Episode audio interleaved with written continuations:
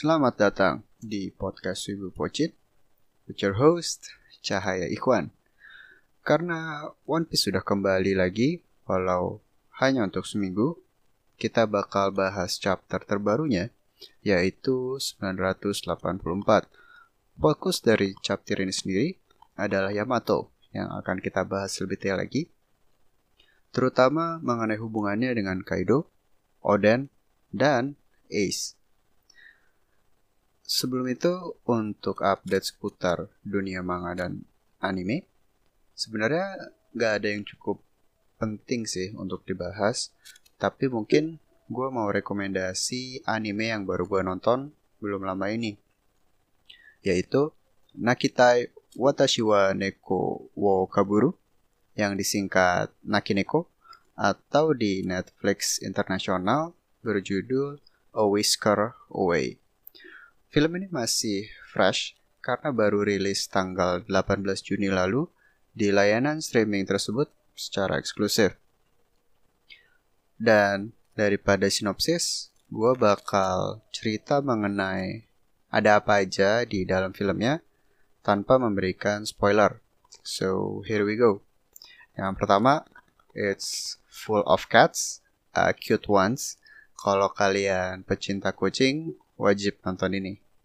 Selain itu, juga ada kisah cinta remaja yang bisa membuat hati kalian menjadi hangat dan fua gitu deh. Bisa dibilang ya staple dari um, film-film anime gitu. Pasti ada uh, teenage romance gitulah. Dan semua itu dibalut dalam kualitas animasi background music, dan soundtrack yang di atas rata-rata. Jadi, secara overall cukup ringan, tapi tetap menghibur. Dan ya, segitu aja sih yang bisa gue share. Dan setelah ini, kita akan langsung membahas One Piece.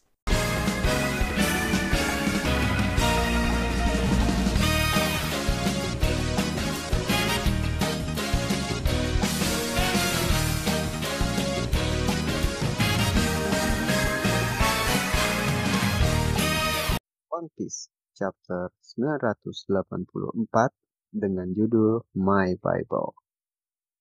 Pada chapter ini kita mungkin seperti biasa cek cover story-nya dulu, masih lanjut mengenai kisah uh, Lola dan Chiffon yang kali ini akhirnya bertemu dengan Pound yang mengaku sebagai ayah dari mereka. Tidak heran reaksi dari mereka berdua yang tampak uh, ketakutan dibandingkan terharu karena seperti yang kita tahu hampir semua uh, suami atau uh, ayah dari anak-anak di Kemam itu diusir tepat setelah kelahiran anak-anak uh, tersebut. Jadi sebenarnya Lola dan Jivon nggak tahu siapa bapaknya gitu. Tapi Pound tahu dan ya setelah petualangan yang panjang akhirnya dia berhasil uh, bertemu dengan kedua putrinya, putri kembarnya. Tentu pertanyaan berikutnya adalah bagaimana cara dia untuk meyakinkan dua orang tersebut. Dan ya begitulah cover story-nya. Kita masuk ke dalam chapter sendiri dibuka dengan Luffy yang ternyata malah berantem sama Yamato karena dia males dibawa-bawa terus. Um, sementara itu juga uh, dinosaurus bersaudara yaitu Ulti dan Pechuan tampak baik-baik saja bahkan mereka sempat mengeluarkan beberapa jokes gitu kan. Lalu juga um, akhirnya Pechuan berusaha buat mengejar mereka namun di saat pertarungan Luffy dan Yamato uh, semakin liar Akhirnya mereka berdua hilang dan Pechuan beserta Ulti kehilangan jejak dari dua orang ini.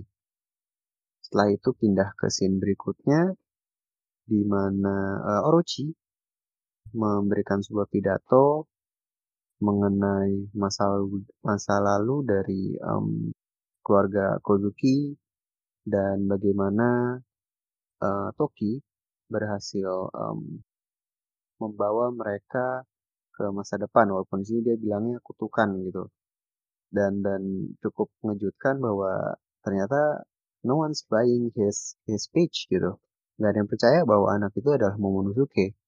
Dan uh, ya menarik menarik aja sih. Berarti uh, sebenarnya yang tahu hal ini cuma ya Orochi dan Kaido gitu. Mungkin Kaido pun sebenarnya nggak percaya-percaya amat, tapi nggak deh. Dia dia udah pernah lihat wujud Momonosuke dan ya dia dia tahu lah gitu, tapi nggak begitu peduli. Terus juga sedikit detail yang menarik bahwa ternyata mic mikrofon di dunia One Piece pun ternyata pakai teknologi dan Mushi. Jadi di ujung dari mereka tuh ada mata mata keongnya gitu. Ya itu aja sih cuma uh, pointing out things saja.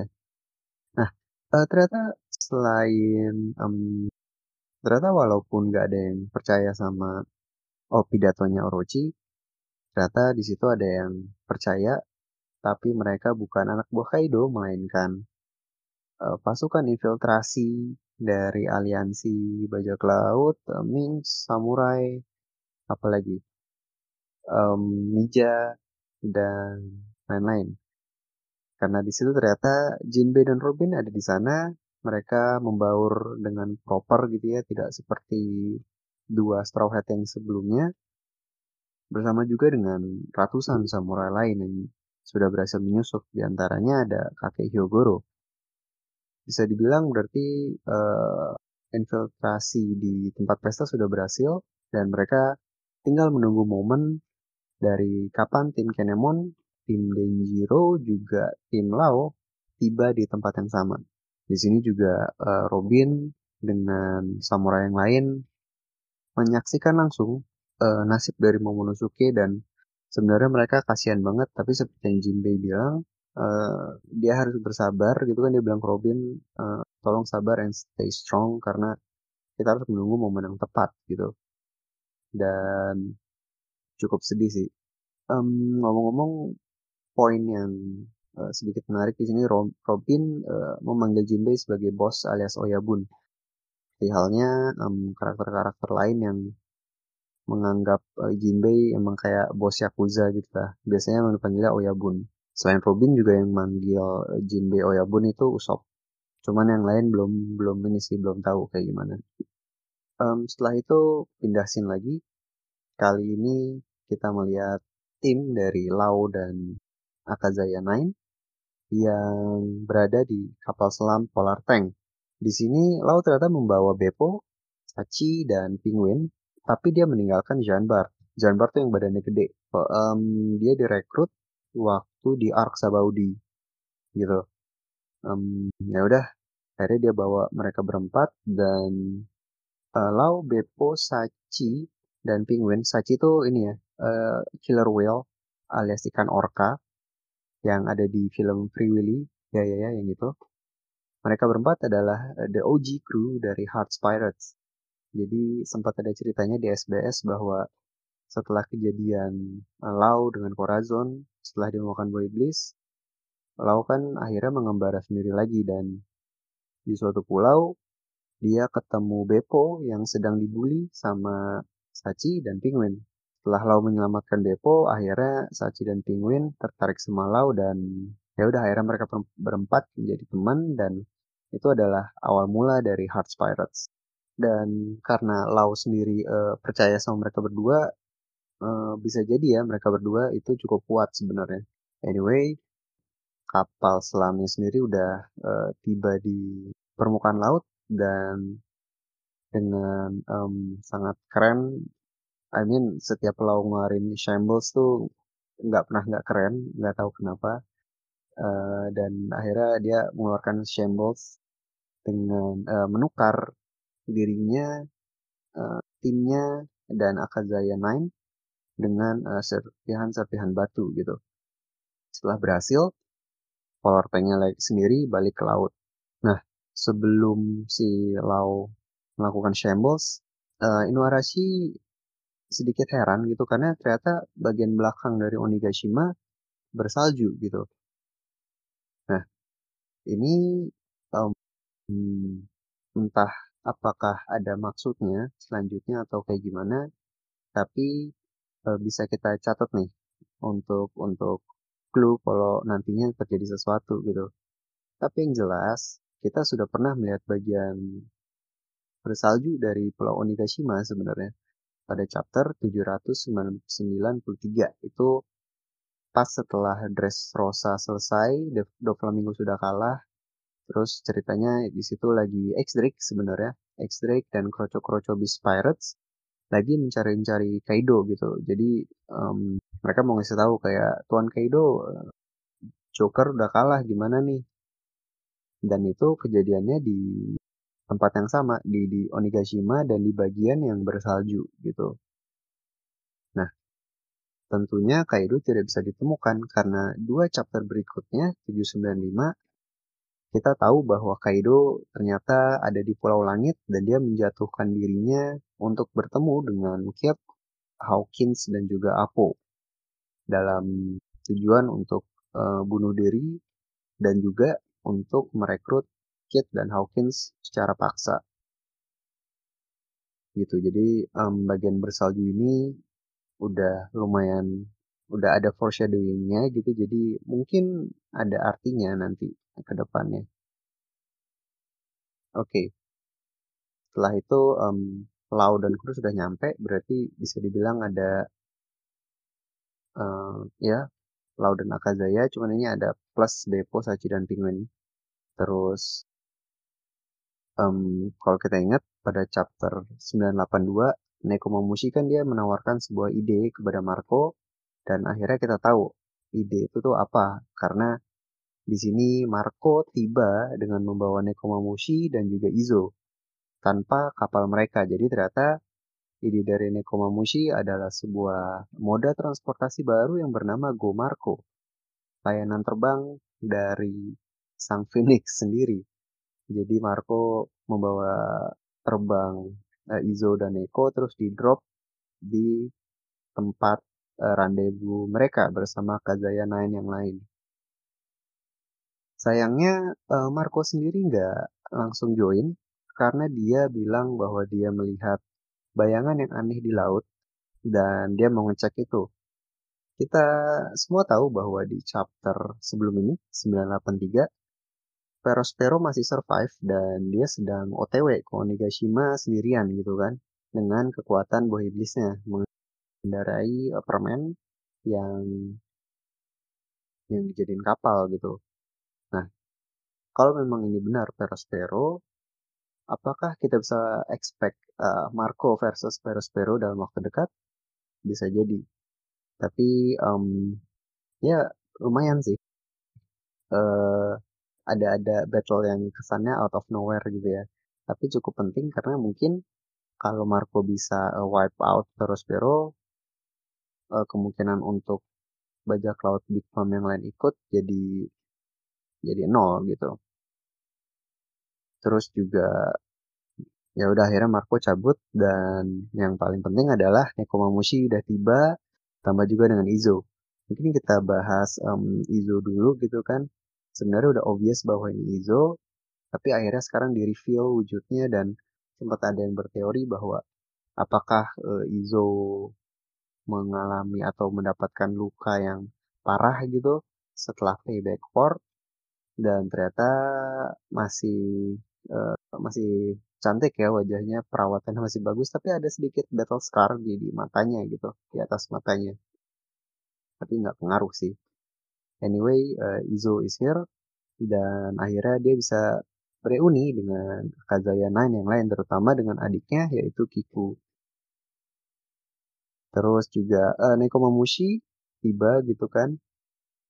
Dan dan ada detail yang menarik bahwa kan waktu di Arkzo uh, Nekomamushi tangannya dibuntungin sedangkan Inuarashi kakinya yang dibuntungin. Inuarashi sendiri mengganti kakinya dengan prostetik kayak bajak laut biasa aja gitu kan. Tapi ternyata Nekomamushi uh, memodif sedikit prostetik armnya dengan memasang uh, pistol gitu. Jadi kalau kalian lihat tangan kirinya tuh ada pistolnya gitu, kayak keren aja sih. Um, walaupun lebih mungkin lebih make sense kalau bentuknya cakar mungkin jadi kayak ya kan namanya juga kucing gitu. Cuman ya udahlah itu juga keren sih looks badass. Okay, so Azakaya Nine uh, Assemble sudah semakin dekat dan kita bisa lihat bahwa um, tinggal nunggu Kinemon dan Denjiro aja sebenarnya untuk menanti momen ini menjadi menjadi terjadi gitu uh, dan dan dan hype-nya pelan-pelan di, dimunculkan gitu karena dengan reuni ini sendiri udah udah cukup udah cukup seru gitu kan. Jadi tinggal nunggu dua karakter kunci ini dan ya kita bisa lihat momen yang menurut gue bakal keren banget sih. Nah Lau sendiri juga e, menyebutkan bahwa ada dua tempat dua pintu masuk gitu kan. Ada yang di bawah ada yang di atas dan dia juga bilang bahwa kalau yang di atas mestinya um, shortcut menuju Sang Kaido sendiri. Jadi nampaknya grup grupnya Lau bakal berpisah dengan Akazaya. Jadi grupnya Lau bakal ngambil pintu bawah, sedangkan Akazaya ngambil pintu atas dengan harapan bisa langsung ketemu Kaido.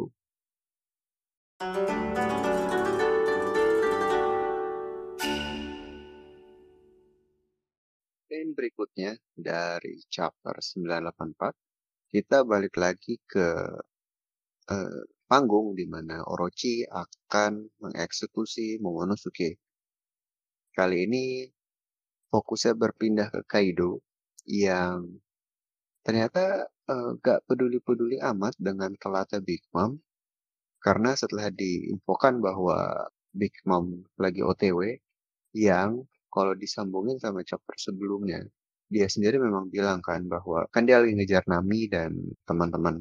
Jadi arah Nami dan arah Big Mom itu itu sebenarnya satu jalur untuk menuju uh, panggung dan ini dikonfirmasi dengan laporan dari Bauhuang yang bilang bahwa Big Mom sedang OTW ke panggung karena memang satu jalur gitu.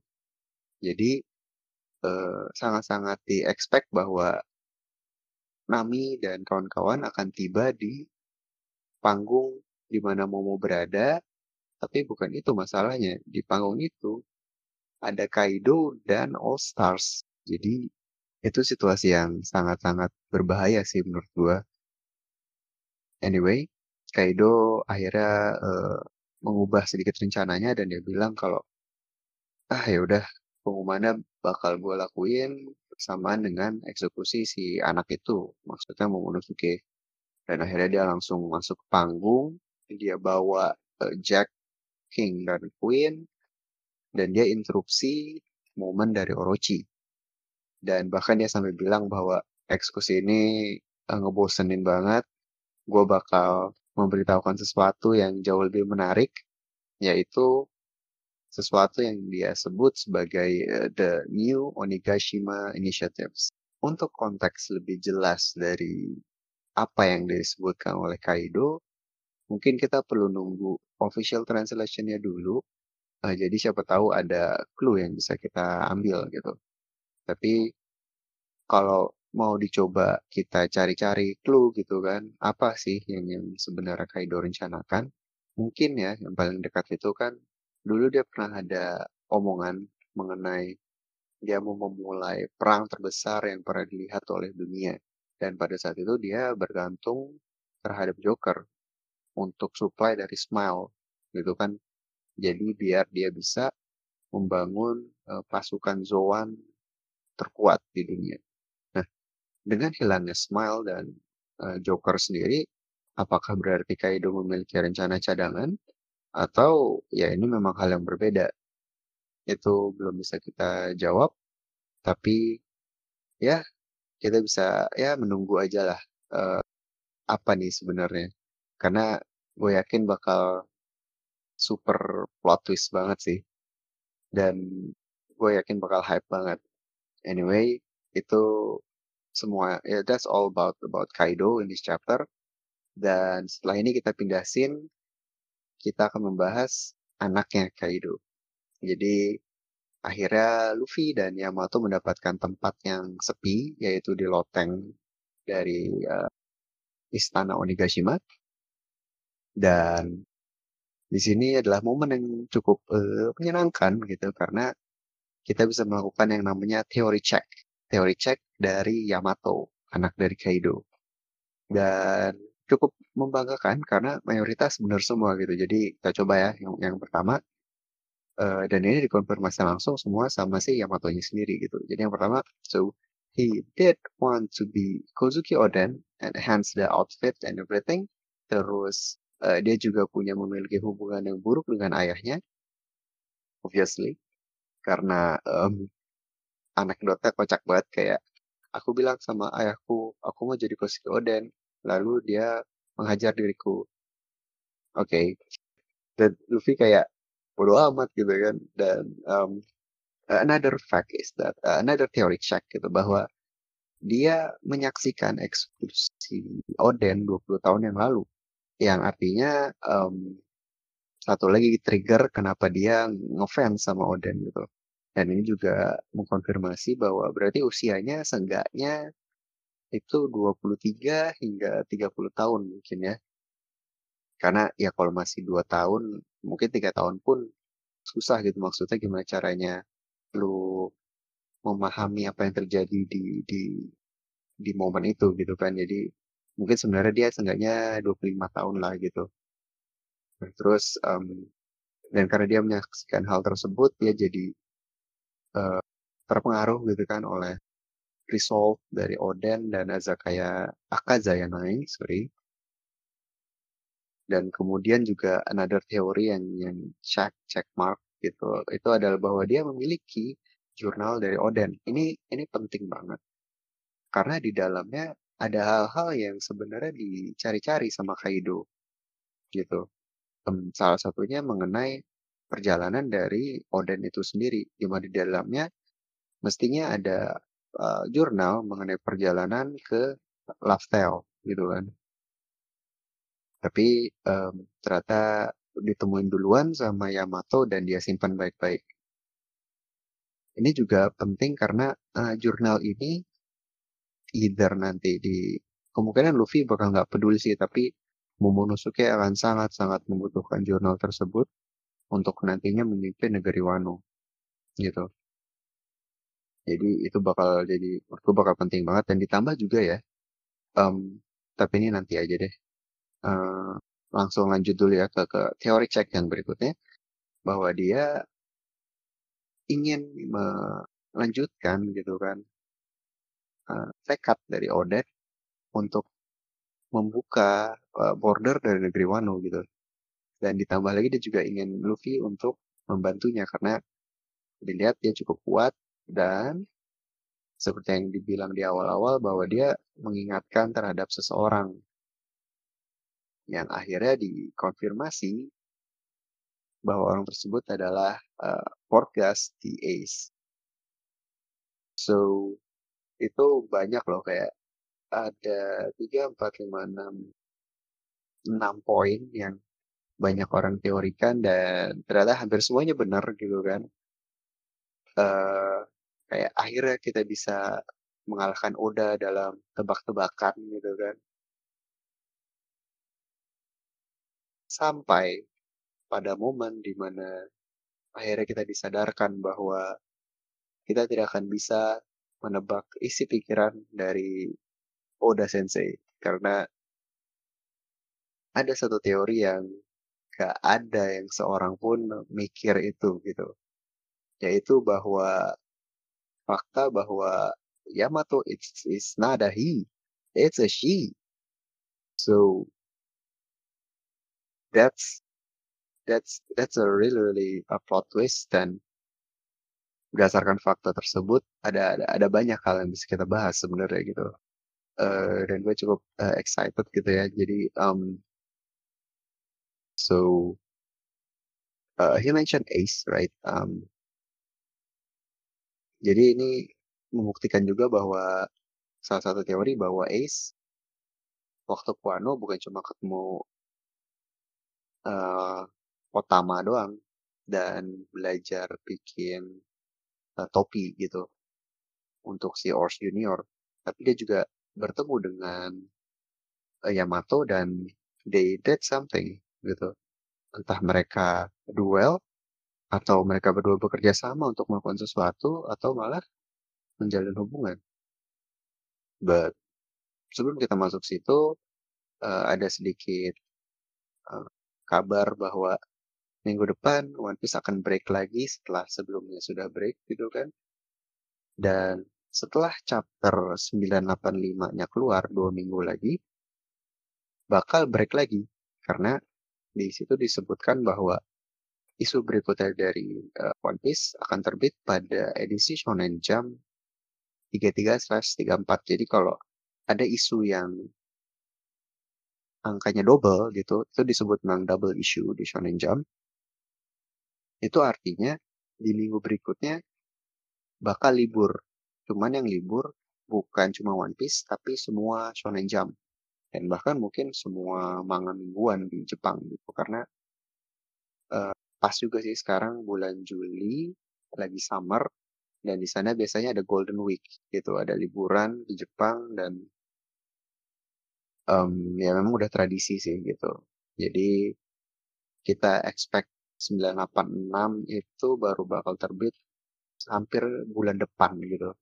Lumayan lama ya, cuman ya udahlah. Um, anyway, Yamato sudah di reveal. Um, kita akan coba bahas satu-satu.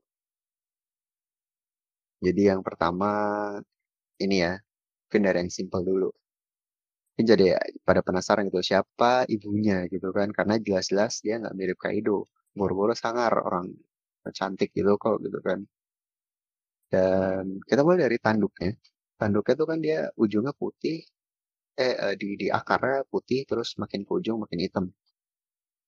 Dan dari bentuk pun mirip sama tanduk dari Black Maria yang terbukti uh, memang suka menggoda Kaido. Jadi ya mungkin nggak heran kalau kalau mereka memiliki hubungan gitu. Tapi uh, menjadi tidak masuk akal di mana bahwa saat uh, Kaido meminta Tobiropo buat mencari si Yamato ini, uh, si Black Maria malah menjadi satu-satunya yang nggak peduli gitu. Kan kan aneh gitu orang anaknya sendiri gitu kan. Jadi aneh aja gitu. Um, dan di luar itu sebenarnya uh, menurut gua nggak nggak nggak begitu penting untuk dibahas gitu ya. Jadi it's either Black Maria or it's no one else or it's Oda twist yang kita nggak akan yang kita nggak tahu sebelumnya. Jadi kita skip poin itu dulu dan gue bakal pindah ke poin berikutnya mengenai fakta bahwa dia adalah uh, seorang wanita. So why does it matter gitu kan? Jadi sebenarnya ada banyak poin-poin menarik. Jadi um, yang pertama kemarin gue pernah bahas mengenai topeng yang dia pakai ya. Itu itu kan antara awalnya gue bingung itu topeng Oni, topeng Henya. Keduanya adalah wujud demon di, di folklore Jepang. Tapi Oni itu biasanya refer ke demon cowok, sedangkan Henya refer ke demon cewek. Dari bentuk sebenarnya mirip banget, lebih mirip ke Henya. Cuman karena yang kita tahu dia adalah laki-laki, akhirnya gue bilang, eh ya udahlah mungkin emang emang nggak beda jauh kok. Berarti itu itu berarti itu topping oni gitu kan.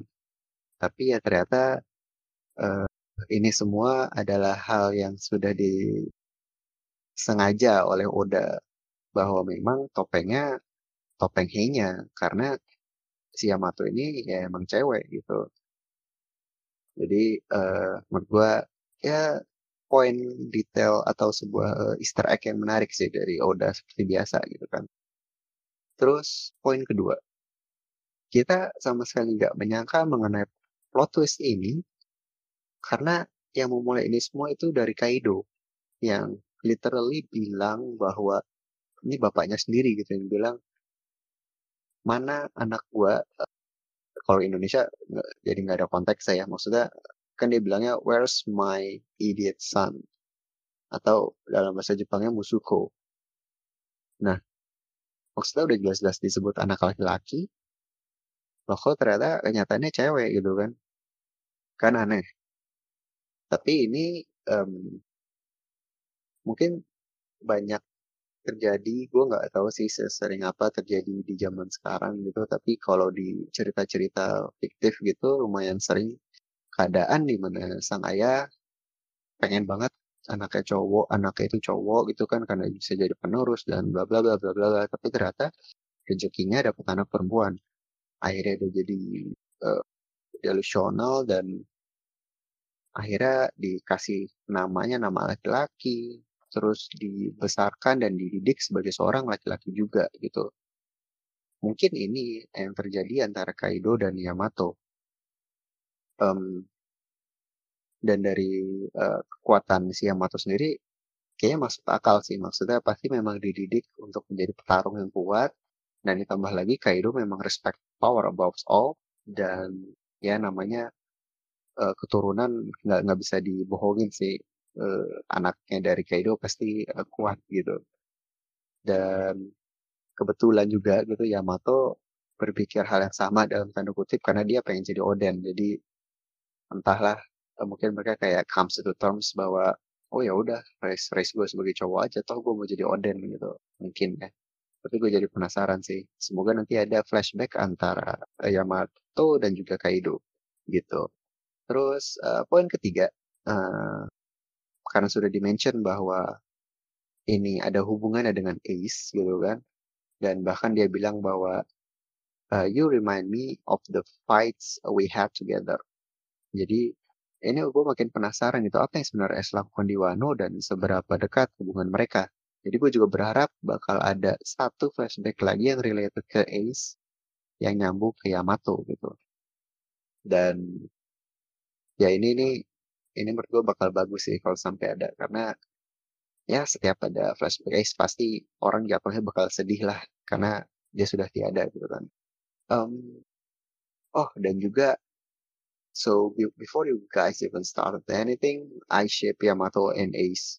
Okay, you heard that from me first. Um, dan yang terakhir ini adalah sebuah teori pribadi gue sebenarnya atau pattern yang yang gue sadari selama membaca One Piece yang awalnya eh, terbantahkan gitu di Arkwano tapi kembali lagi ke jalur yang benar simply karena Yamato adalah seorang wanita. Jadi gini, uh, premisnya gini ya. Di dalam arc-arc yang gede, arc-arc yang panjang, Luffy selalu akan bertemu dengan seorang putri atau princess yang akan dia bantu atau akan dia selamatkan dan pada akhirnya uh, putri-putri ini akan menyukai Luffy dengan uh, degree yang berbeda-beda gitu dari yang ada yang mengidolakan, ada yang jadi respect, ada yang memiliki hutang budi, uh, bahkan sampai jatuh cinta beneran gitu. Berikutnya gue akan memberikan contoh-contohnya gitu, Exhibit A, B, C, and D. Yang pertama, Vivi dari Alabasta. Itu udah udah jelas banget lah. Uh, dan dan walaupun uh, kru Luffy sudah bersepuluh gitu ya, tapi kita semua tahu bahwa di dalam hati kita Vivi adalah seorang Straw Hat. Gitu ya. Anyway, itu yang pertama. Yang kedua, awalnya gue hampir skip. Tapi uh, baru sadar gitu karena ini arc memang pendek banget sebelum Marineford yaitu waktu Luffy pergi ke Amazon Lily di mana ia bertemu dengan Boa Hancock yang merupakan uh, ratu gitu kan atau uh, putri dari kerajaan tersebut. Dan kita semua tahu hasil akhirnya dia jadi tergila-gila sama Luffy sampai sekarang kan. Jadi itu yang kedua um, walaupun ini uh, patternnya nggak gitu masuk ya karena uh, arc relatif pendek dan Buah Hancock tidak perlu diselamatkan. Dia dia dia kuat banget gitu. Uh, But anyway, kalau dia sangat tertarik sama Luffy, jadi gue masukin. Terus yang ketiga, itu adalah Putri Shirahoshi dari uh, kerajaan Ryugu, Fishman Island, yang Luffy dia uh, dia selamatin, dia ajarin macam-macam gitu kan, dan dia juga berjanji bahwa dia akan membawa Shirahoshi ke dunia luar gitu. Um, sorry, bentar. Jadi itu yang ketiga, Putri Shirahoshi. Dan akhirnya yang keempat, belum lama dari Arc Dressrosa, yaitu Putri Rebecca. yang dibantu juga oleh Luffy gitu kan untuk menyelamatkan kerajaannya dan lebih penting lagi untuk bertemu dengan sang ayah yaitu uh, si prajurit berkaki satu Kiros. Nah setelah itu arc terus berlanjut Zoro, Whole Cake Island, uh, referee, dan akhirnya tiba di Wano. Oh, di referee sendiri ada reuni dari tiga putri ini ya, Vivi, Shirahoshi, dan Rebecca yang nampaknya membentuk Luffy fan club gitu kan. Yang pastinya akan mendapat uh, persaingan keras dari dari buah Hancock dan juga Bartomeu. uh, anyway, referee Wano akhirnya kita tiba di Wano kan dan pattern ini gue pikir awalnya uh, di dirusak gitu atau ya berubah aja karena sang putri gitu yang kita expect yaitu Hiyori dia sama sekali nggak dekat sama Luffy hampir nggak ada interaksi dan malah uh, Hiyori ini lebih dekat sama Zoro gitu kan. Zoro nyelamatin dia dan Otoko. Terus uh, dirawat juga kan Zoro sama Hiyori sampai uh, tidur bareng uh, literally. Dan bahkan pada akhirnya dia ngasih pedang bapaknya gitu ya walaupun diminta barter sama uh, Shusui. Jadi dan dan Luffy sendiri lebih dekat sama Momonosuke gitu kan, di mana kita melihat ini menjadi apa ya? Uh, Luffy mendidik Momonosuke gitu kan on how to be a leader gitu dan dan gue yakin nanti bakal ada momen di mana Momo bakal menunjukkan bahwa dia adalah uh, keturunan keturunan dari Kozuki Oden menunjukkan bahwa dia worthy sebagai seorang shogun dan itu adalah momen di mana Luffy bakal kayak hm, bisa juga anak ini. Dan itu tuh pasti bakal keren banget sih. Jadi gue pikir di situ tuh ada ada ada perbedaannya ada perubahannya. Tapi uh, dan juga karena ini ya Luffy sama Momo udah kenal dari Hazard. Tapi ya inilah yang terjadi. Akhirnya kembali ke jalan yang benar akhirnya Luffy menemukan putrinya yang perlu diselamatkan atau ditolong dalam arc Wano, yaitu Yamato, yang merupakan putri dari musuhnya, yaitu Kaido. Jadi uh, ini ini sangat-sangat menarik gitu kan. Dan udah fix banget lah Yamato setelah arc ini akan ikut Luffy uh, one way or another entah dia menjelajah sendiri entah dia ikut menjadi kru baru mungkin, mungkin um, atau juga uh, ada juga sih kemungkinan dia bakal membantu Akazaya Nine membangun kembali negeri Wano tapi ya banyak sih banyak kemungkinan. Tapi yang jelas Luffy mendapatkan seorang ally baru yang sangat kuat dan sangat cantik gitu ya. Dan ini juga membuktikan bahwa Luffy adalah seorang alpha male.